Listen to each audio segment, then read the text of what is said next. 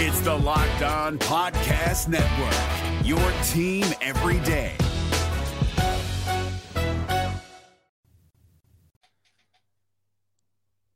The Cincinnati Reds have won their first series in St. Louis in, in a long time. I think it's been 2019 was the last time that the Reds got a series win in St. Louis. We're going to break down what on earth is going up with the Cardinals, why the Reds are so much more fun than the Cardinals are now. Love saying that.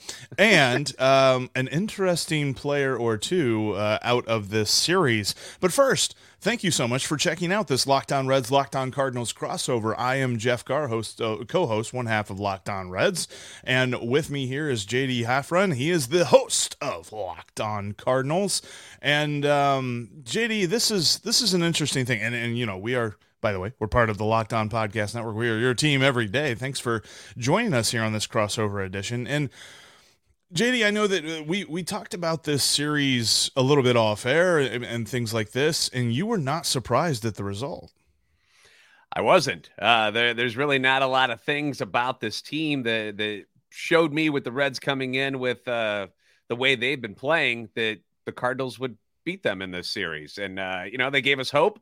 Uh, as far as Cardinals side of things on Friday night, where they actually played a, a good ball game, a complete yeah. ball game but we just haven't seen enough of that all year. And uh, on Saturday, they start kicking the ball around. They're making silly mistakes, leads to a lot of runs right away for the Reds. And uh, I mean, that game, after watching as many games as I've seen this year, I knew that game was over in the third inning.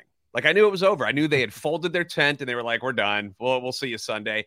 And it, and it's horrible to watch as a fan. And and everybody is picking up on it. Where they just have no heart after a certain point. When things start to go bad, they just let it continue to tumble down the hill. And they just say, "We'll get them next time," and they just let the let the game go. Now they did score some runs later on, but the, then Sunday, uh, a very good game for for both sides, except the you know the Cardinals made a couple of mistakes, the Reds didn't. Reds get the victory, and it's just been the same thing over and over again for the Cardinals this season. So it didn't shock me that the Reds came in, took two of three. You and I are both lifelong fans of our team. We've watched our teams for as long as we can remember. And for as long as I can remember, what the Reds did to the Cardinals in this series is what the Cardinals have done to the Reds for my entire life. There mm-hmm. there's something about the base running, the way that they move, the way that they feel, the way that they pitch, just everything seems to complement each other. And I think that's the biggest thing with the Cardinals. You'll have like a couple of dudes do something really cool and then the very next batter or the very next pitch or something like that, it all gets completely derailed. Like watch mm-hmm. watching the Cardinals, they seem a little station to station on the bases. There's not a whole lot of, you know, mm-hmm. excitement or or they're they're not really being disruptive on the base paths and things like that. Whereas the the Reds, that's their mo. Like if they can't do that, they're not going to win a ball game, and they do it so well. I I, I love mm-hmm. to see that dichotomy there. But I think just the more that I keep watching the Cardinals and trying to figure out why I was so wrong. I, I picked them to win the division. They they had what I thought was the most talented team in the division. But I think for that, I have to start with Ollie Marmol. Like, I know it's not very characteristic of the Cardinals to start questioning their manager so quickly into his tenure, but when you just constantly see such a systemic breakdown, like the fielding isn't working, the pitching isn't working, the hitting's not working on a consistent enough basis. Like if you're not Goldschmidt or Arenado, no one's really worried about you. And I think that's got to be pointed the finger, pointing the finger at Ollie Marmol. Like I don't know, like it, the Cardinals are not one to make a change so quickly, and they usually give managers time because usually they make the right hire. But it's hard to say Ollie Marmol's the right guy right now and you're voicing exactly what the fan base is saying as well. They're noticing that like it's the small things that the Cardinals are screwing up that lead to these one run losses. So they're now 7 and 15 after Sunday in one run games. Mm. And normally that's flipped when you're a Cardinal fan. You like you see, like you mentioned, you know, usually they may, they come up with that defensive play or that key hit, and they're just not doing it anymore. They're the team that's making the mistakes that's leading to wins for the other teams. Um, on paper, I still think if you put them down, you would say the Cardinals. If you looked at their roster and then you looked at the Reds, you would say Cardinals are probably a better team, but they're not. They're they're not this year. Right. And, it's it's for all of the things that you mentioned. Uh, there just seems to be um, there's no creativity to the offense. It's a, a runner gets on second, and they don't even try to move the guy over. Like it's like they're swinging for the fences each time, waiting for that two run or three run bomb, and they don't move the guy over, and the guy gets stranded on second. Or if they get a guy in scoring position, they can't come through. They how many pop outs were there this this weekend so when there was runners in scoring position or just strikeouts in general? They don't even put the ball in play. And I I, I don't know who to blame for the way that they approach these at bats. I, I don't know if it's something that they're saying, you know, eh, with, with their their hitting coach. Again, they they replace their hitting coach, their pitching coach. Ollie's in his second year. No Yadi, no Albert. So a lot of the leadership that you had that was like a veteran thing is gone. And it doesn't appear that the voices that we're hearing in the dugout that the players are listening to are either giving them the right information or it feels like they've tuned them out already. That's just what it seems like. Although, when our president of baseball operations, John Mozeliak, will get interviewed, he'll swear to you that the players have Ollie's back. They trust him, they trust the coaching staff. They just have to play better. Right. But I mean, we're talking June now, man. I mean, the you I I almost you are what you are by this point. Yeah, uh, you're you're really. I mean, a run could get it in this division. I, I definitely like if they come up with a September run like they had in 2021, they're going to win it. But I also look at this and I, I wonder, and, and it's rarely ever this easy in baseball. Totally understand that. But you mentioned it. Yadi Molina's not there anymore. And there's something about this Reds team with Jonathan India, with the mentality of these young guys that are coming up and Matt McLain and Elly De La Cruz, where anytime someone talks to them about anything, they're just like, "Man, you had a three hit game. That's amazing. Yeah, man, we won. That's that's what I'm happy about. Like that's what they're talking. They keep talking about team focused stuff. We're winning. Jonathan India is just like, man, look at all these guys that are doing all this stuff. Like he never talks about himself. And there's something about this mentality that is in the Reds locker room that was in the Cardinals locker room. And maybe it is as simple as Yadier Molina not being any there, not being there anymore to be that leader. And I, I think it's, you know, it's one of those things that, especially in professional sports, it's a bit overplayed talking about your your vocal leader or your guy that's getting everybody rah rah. But maybe there's something to that because as much as Paul Goldschmidt is a perennial MVP candidate, and as much as Nolan Arenado is a surefire dude for a Gold Glove and and probably a Silver Slugger in there as well, and he's up there in the MVP race, it just doesn't seem like there's a glue to this team. Like there's not that that dude in the middle of the lineup that you just don't want to face. And you really can't put your finger on it because, well, he's batting 260, but he's getting on base almost 40% of the time. Like, there's not that guy for mm-hmm. this team. And it feels like the Reds have multiple dudes like that. There's just tough outs through the top half of the order, and it's starting to trickle down into the bottom half. I mean, we saw Will Benson had a three hit game on Sunday. My dude is coming back. Mm-hmm. Um, you see guys like Luke Maile coming up big in situations where you're like, this guy was just kind of starting to get his sea legs about him in Cleveland, and then the Reds picked him up in free agency this year. And now you look at him, you're like, man, he's kind of an important part of this team. There's so many dudes that don't stand out on a stat sheet they're starting to make these plays, and I'm just not seeing that from St. Louis. Yeah, and it's what's disheartening when watching the Cardinals play and then watching the Reds play, and they, they played a lot recently. So, the, I mean, mm-hmm. fans are noticing this. Is there is an energy, there's an excitement. The Reds have a losing record.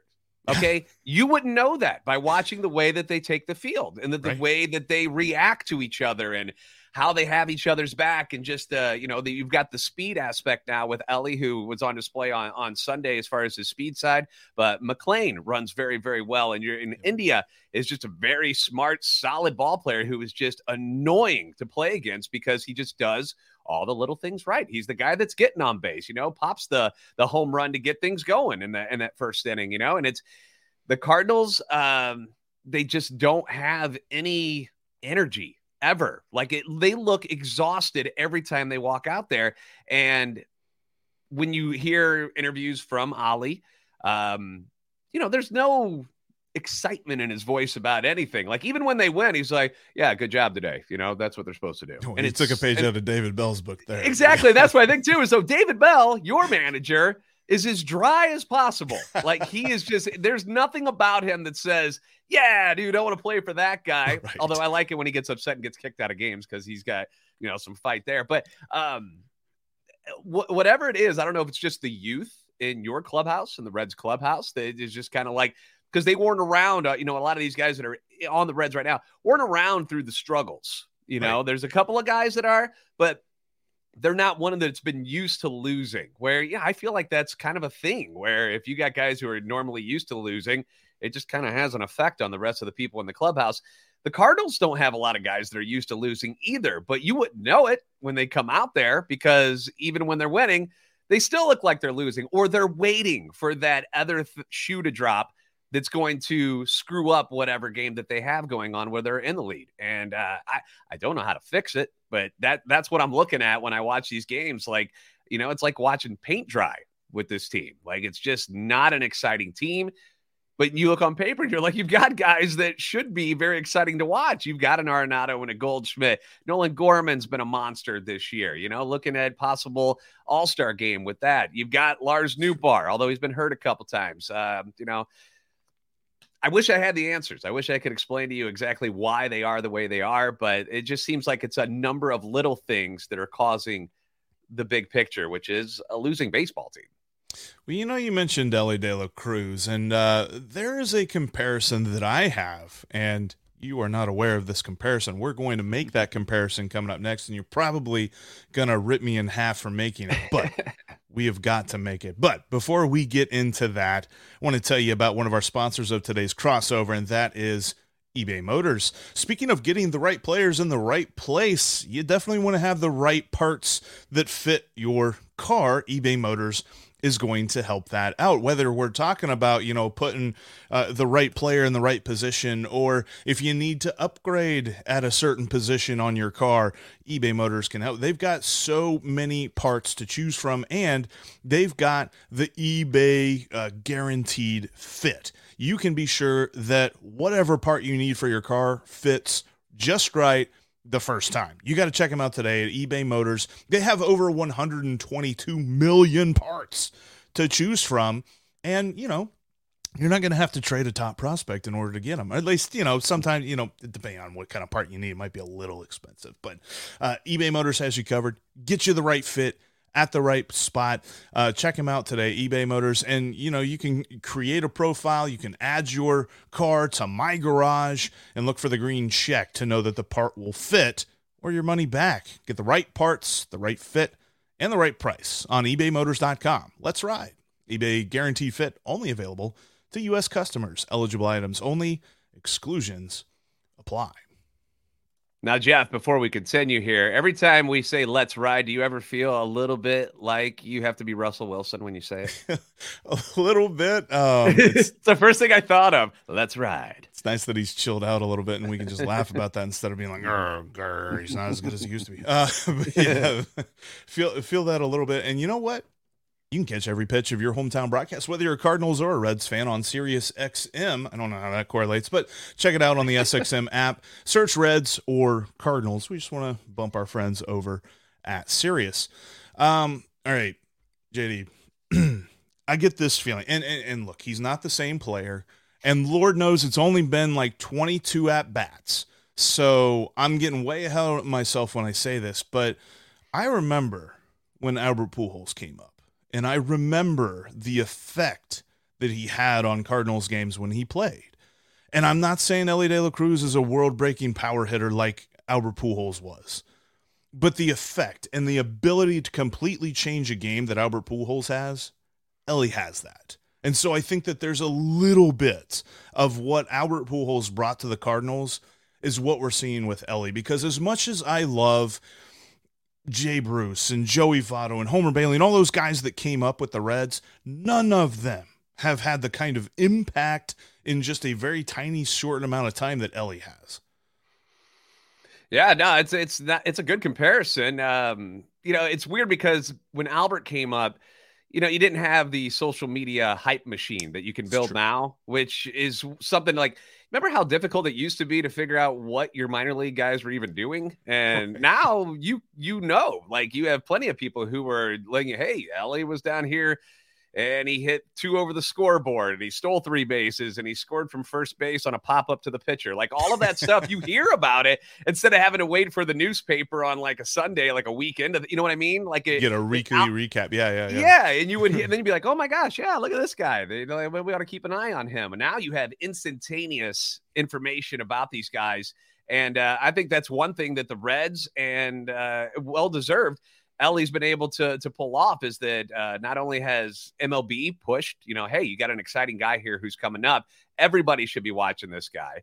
Uh, but the Reds themselves have been like saying, hey, Elly's been doing this down there. And that's why you had the anticipation for weeks uh, of when he was going to come up.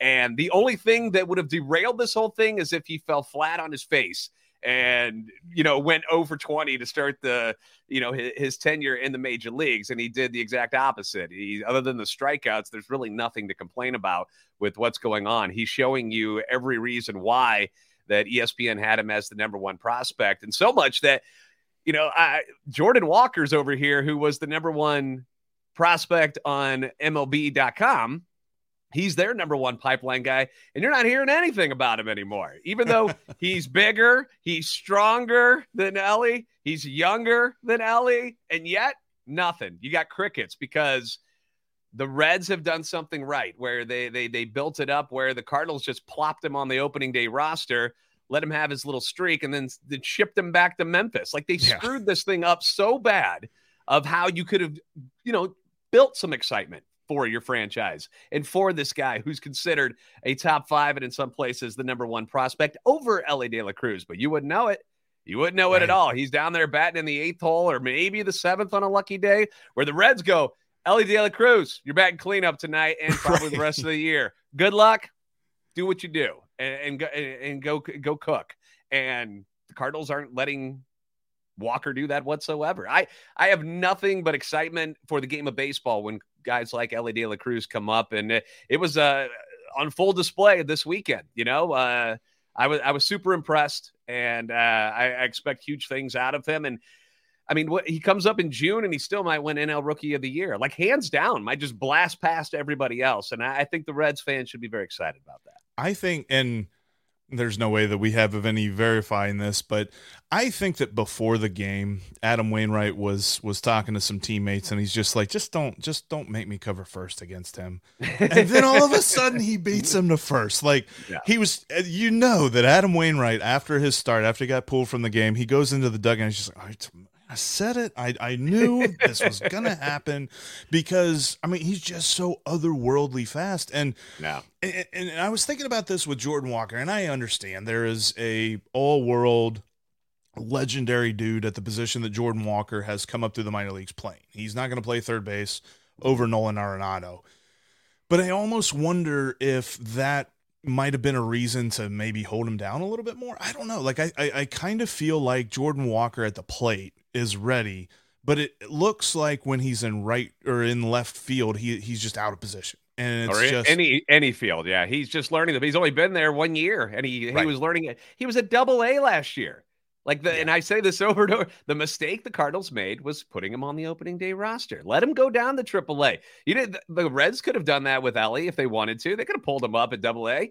No, they were smart. They were like, no, no, no. Why don't you go the next level? Go figure some stuff out. Let's get everything the way it needs to be before we yank you up. And for some reason, the Cardinals, who already had five outfielders, was like, hey, Jordan, let's let's bring you up too.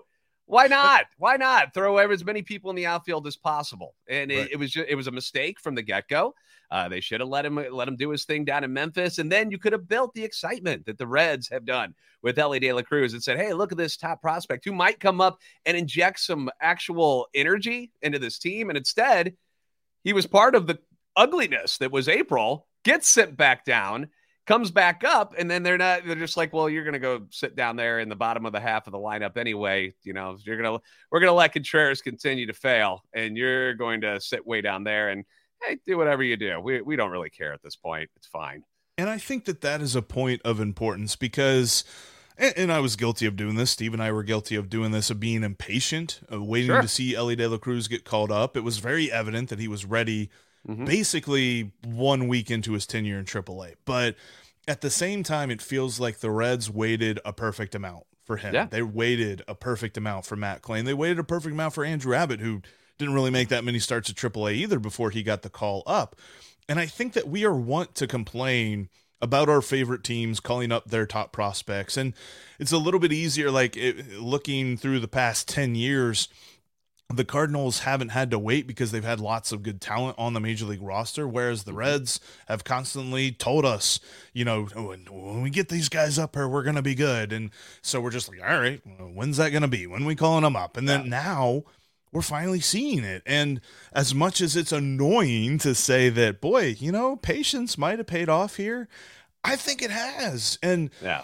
just noticing the way that that Jordan Walker has been about that, I'm like, man, I feel like they might have did him a little bit dirty. Like the Reds, I, mm-hmm. I look back at what they did with Jose Barrero in 2020, and really what they've done with him the last couple of years.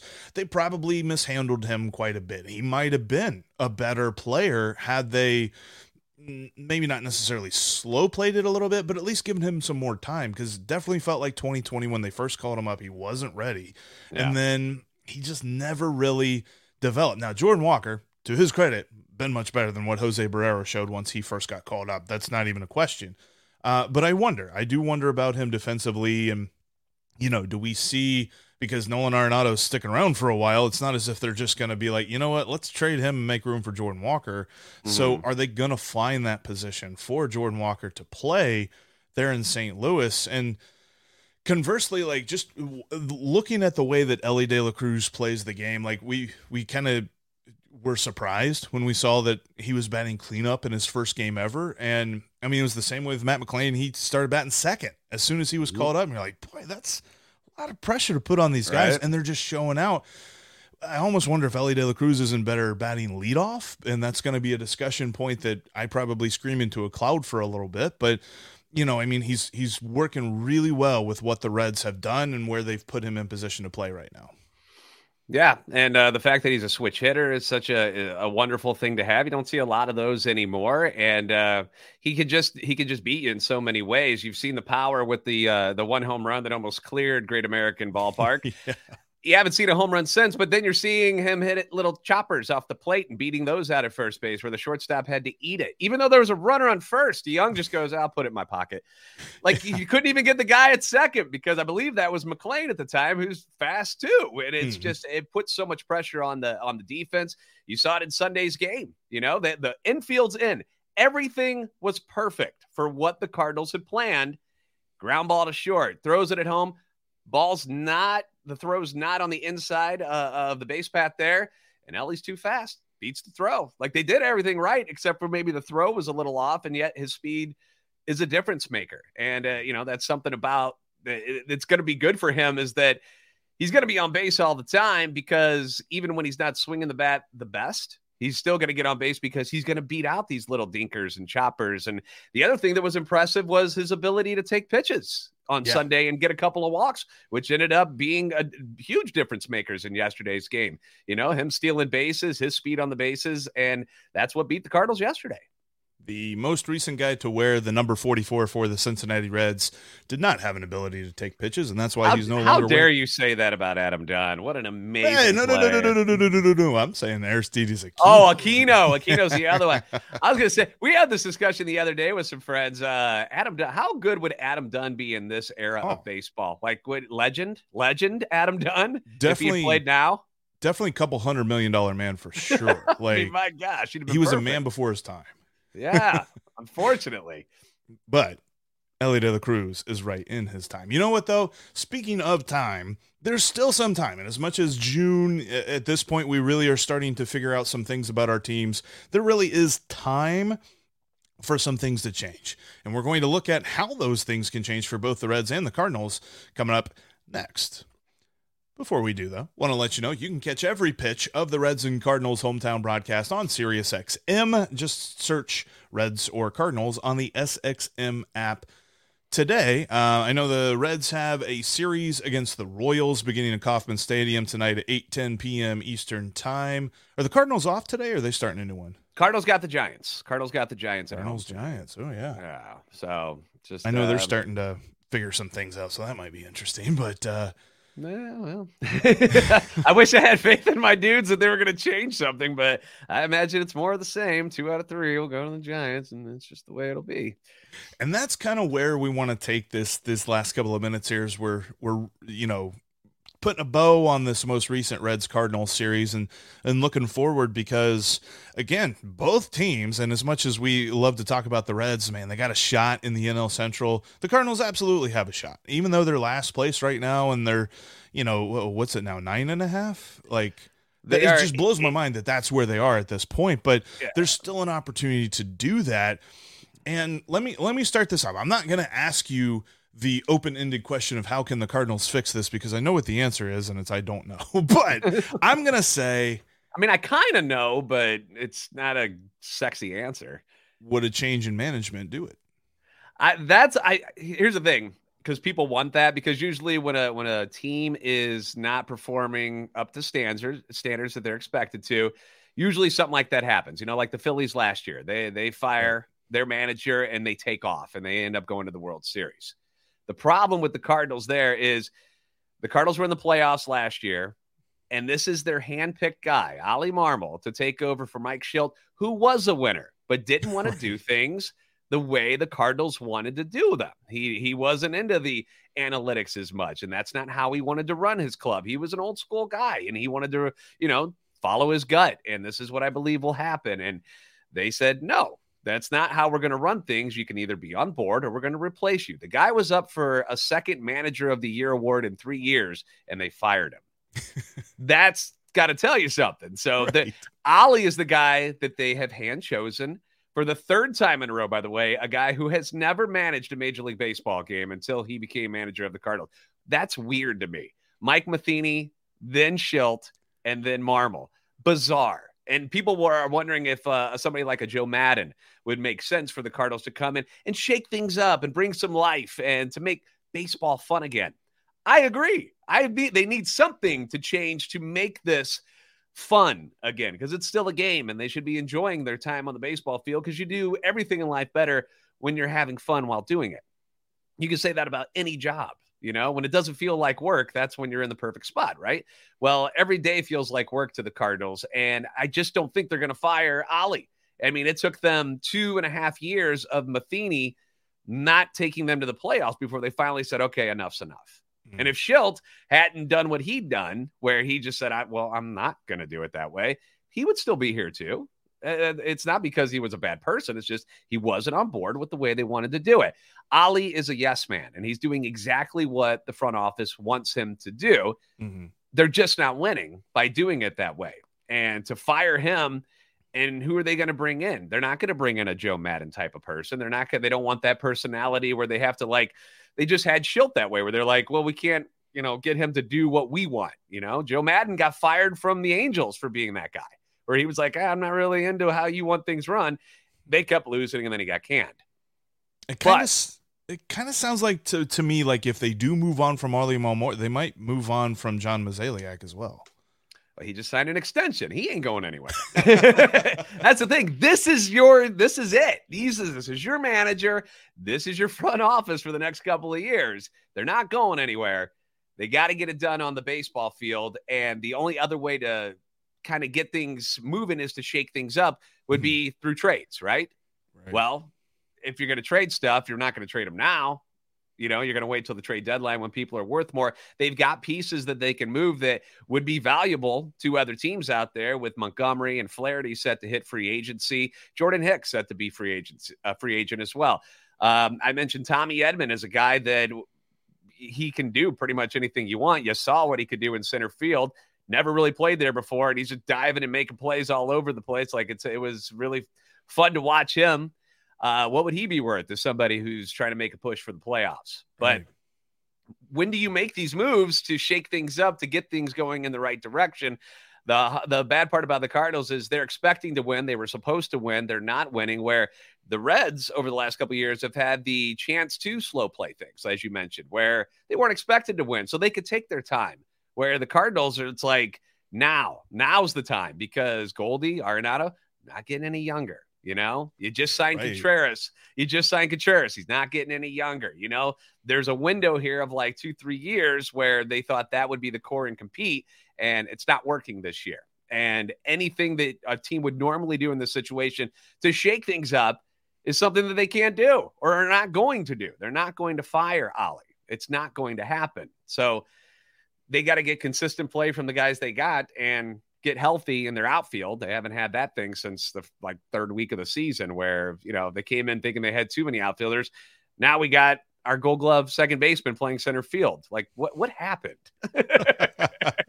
Weird how it took a turn. Right. And See, that's the that's where the the Reds situation is so strange because, like you said, like uh, the Reds being under 500 right now would surprise somebody with all the hype that they've seen. Yeah, you wouldn't know it. You wouldn't know it. You would think they were in first place, running right. away with things. You, you think you think they were challenging the the Braves and the and the Dodgers and the Diamondbacks. It's weird to say the Diamondbacks have one of the best re- records in the National League, but here we are.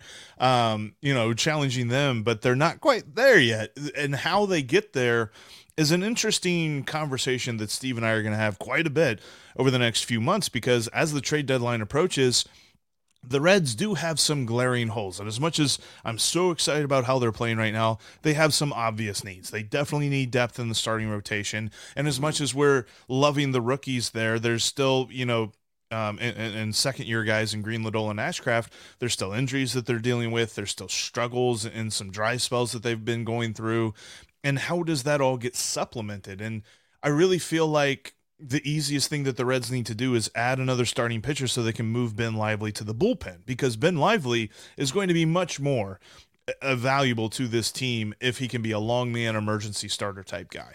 I think we saw it on Friday. Sure, he can throw seven innings, but in those seven innings, the other team is going to score a few runs. Like that's just going to happen. That's mm-hmm. the kind of guy that you want pitching two, three, four innings to kind of bridge the gap from a starter to a bullpen, a struggling starter to the bullpen. So, how do they go about making that move is the biggest discussion around this team because Nick Krall has made his hay and has really built this team on we are going to develop from within. We traded for some of these guys, we drafted most of these guys, or, you know, signed an international free agency and, and all that different stuff. So, how does he kind of use that and move it into a championship contender because that's the next step of this mm-hmm. process. We've we've done the teardown, we've done the adding of talent, we're starting to call up the first big wave of the team. So how does he, you know, complement that? And is he going to sell off pieces of, you know, big pieces of next coming waves? Like, is Noelvi Marte available? Is Edwin Arroyo available? Is is Cam Collier? Are guys like that available? And would they really trade them for somebody that they might only have two months of control or a year and two months of control over? I don't think that's the answer. However, Nick Krall has mm-hmm. been quoted as saying here recently in an article in the Inquirer, he said, We're not here to build a farm system, we're here to win ball games, which is something that Reds fans have said for many, many years, and we haven't mm-hmm. really heard the team say it. So when he said it, I got a little bit tear joy in my eyes. So I don't know what that means. I don't know what the Reds are about to do this trade deadline. They might be far more interesting than we're giving them credit for, but I know this. The sights have now been turned to now. We're no longer talking about wait, we're going to be good soon. It's going to be here eventually. It's now and the the window while it may not necessarily technically open this year the window is definitely open next year. And how do you supplement that team? It's going to be a lot of fun as we go through the trade deadline. And then as the offseason starts what are the reds going to do? Because they're going to be busy yeah, and I, I, would say this, you know, talking about Arizona, um, I think they're a year ahead of where they thought they'd be as far as competing for the NL West. I, I thought because you saw that they were building a nice thing down there, and then it was like, okay, one more year, maybe. Same with like Baltimore, same way with them, where it was like, yep. I think they're one year away from really getting there, but the window cracked open and now they have a chance. I think it's the same way with the Reds. You can't tell me that you're scared of the Brewers or the Pirates in this division right now. The window has opened up now. what do you do with it? Is uh, right. is the question? Do you think Reds fans will be frustrated if they don't make a move at the deadline and just stand pat. Maybe they don't trade anybody and they just go with their guys because you're still waiting for you know Nick Lodolo to come back from a from an injury there. Um, Hunter Greene has looked a lot better, more consistent over his last few starts, so that's been good.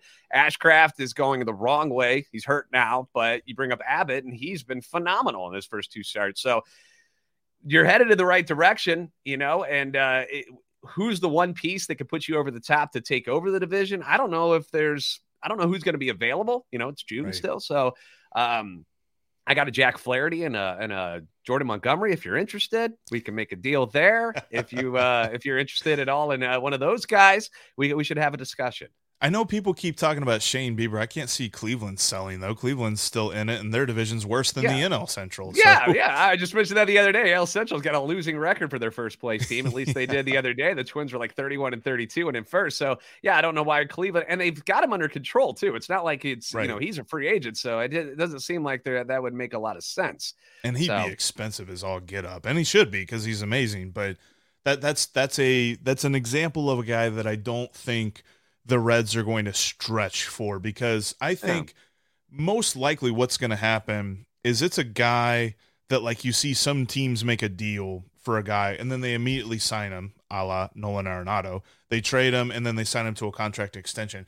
I think that might be the way that the Reds go. And they're not going to do that for a guy that they have to sign for multiple hundreds of millions of dollars.